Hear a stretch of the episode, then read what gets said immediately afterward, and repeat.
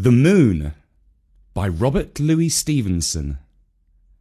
The moon has a face like the clock in the hall.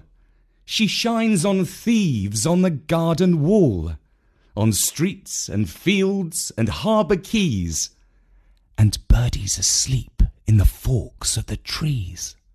The squalling cat and the squeaking mouse, the howling dog by the door of the house, the bat that lies in bed at noon.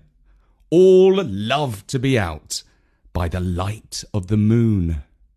But all of the things that belong to the day cuddle to sleep to be out of her way, and flowers and children close their eyes till up in the morning the sun shall arise.